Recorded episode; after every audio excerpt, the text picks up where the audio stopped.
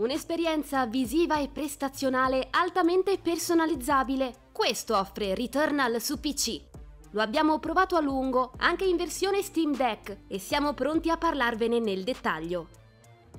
Sotto il cofano di Returnal in versione PC troviamo molto di più di quanto offerto dalla controparte per PlayStation 5. I ragazzi di Climax Studios hanno riproposto il gioco cercando di migliorarne l'impatto grafico dove possibile, senza però compiere deviazioni rispetto al lavoro di partenza. Tra le novità accogliamo con piacere i riflessi in tempo reale, che vanno ad aggiungersi all'ossatura in ray tracing già presente. Ci sono poi altre feature che abbiamo già apprezzato in diversi titoli a marchio Sony, fra tutte il supporto alle risoluzioni ultra wide e super ultra wide e l'aggiunta di un parco quasi completo di upscaler, tra cui il VRS, il DLSS e l'FSR. Non presente all'appello la tecnologia di frame generation per le schede video Nvidia di nuova generazione, mentre apprezziamo l'inserimento nelle impostazioni di Nvidia Image Scaling, l'upscaler spaziale e non temporale del team verde.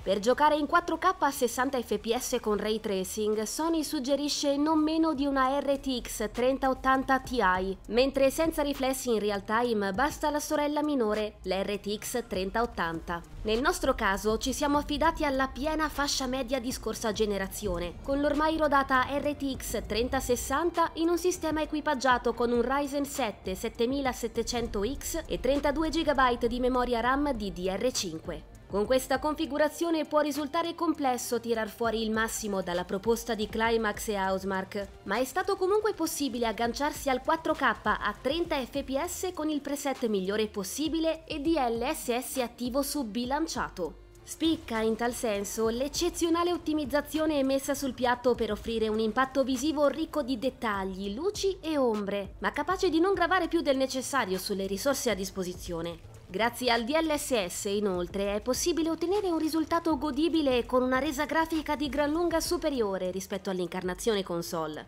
Per intenderci, proprio come nel caso di Marvel Spider-Man per PC, i preset a disposizione sono tanti e personalizzabili. Si parte dal basso per arrivare a epico, con in mezzo altre soluzioni gestibili con e senza ray tracing. Le preimpostazioni PS5 si posizionano a cavallo tra preset medio e alto, senza scomodare l'impianto di illuminazione avanzato, con risoluzione dinamica che punta un target in 4K senza mai raggiungerlo. Su PC abbiamo il vantaggio di poter mantenere una nitidezza costante in ogni fase del gioco, sebbene le logiche di gameplay richiedano in maniera praticamente tassativa di ridurre all'osso la latenza e di garantire perlomeno i 45-50 fps. Con una RTX 3060 questo è possibile spostandoci a 1440p con DLSS qualità, se si intende continuare a utilizzare il preset epico con ray tracing. In caso contrario, la sola disattivazione dei riflessi in tempo reale garantisce un cospicuo incremento del frame rate, anche in 4K. Per ottenere i 60 fotogrammi al secondo in ray tracing e mantenerli, invece, è necessario passare su preset Max, che continua a restituire una resa visiva superiore rispetto alla controparte console.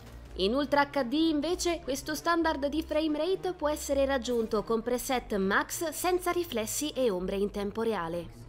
Passando all'appuntamento con il gaming in mobilità, Steam Deck non manca di dare soddisfazioni. Ci troviamo ancora una volta davanti ad una build in anteprima che non consente di esprimere al meglio le potenzialità della macchina, ma che offre interessanti spunti di riflessioni sul suo stato e sulla sua longevità.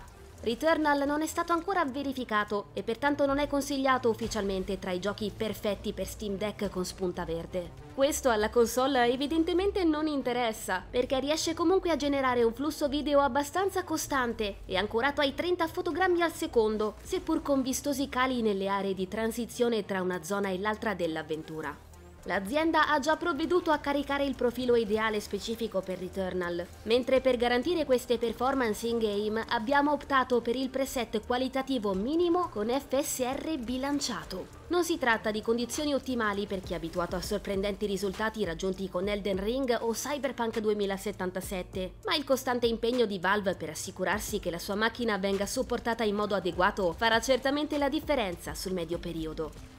Oltre alla qualità più bassa perderemo il feedback aptico di DualSense, aspetto non trascurabile dell'esperienza, avvertibile invece su PC giocando col controller PlayStation via cavo. buona all'implementazione, precisa anche nella riproduzione degli elementi ambientali come il picchiettio della pioggia.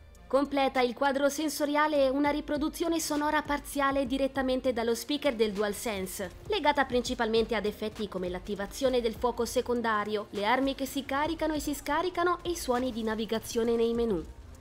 In definitiva, Sony ci ha regalato un prodotto all'altezza delle aspettative anche su PC. Il lavoro svolto da Climax su Returnal è stato diligente e preciso perché offre la migliore versione possibile di questo splendido roguelike a firma Housemark. Sia a livello tecnico che artistico, questo viaggio su Atropo risplende di luce propria, forse con ancora più intensità rispetto a prima.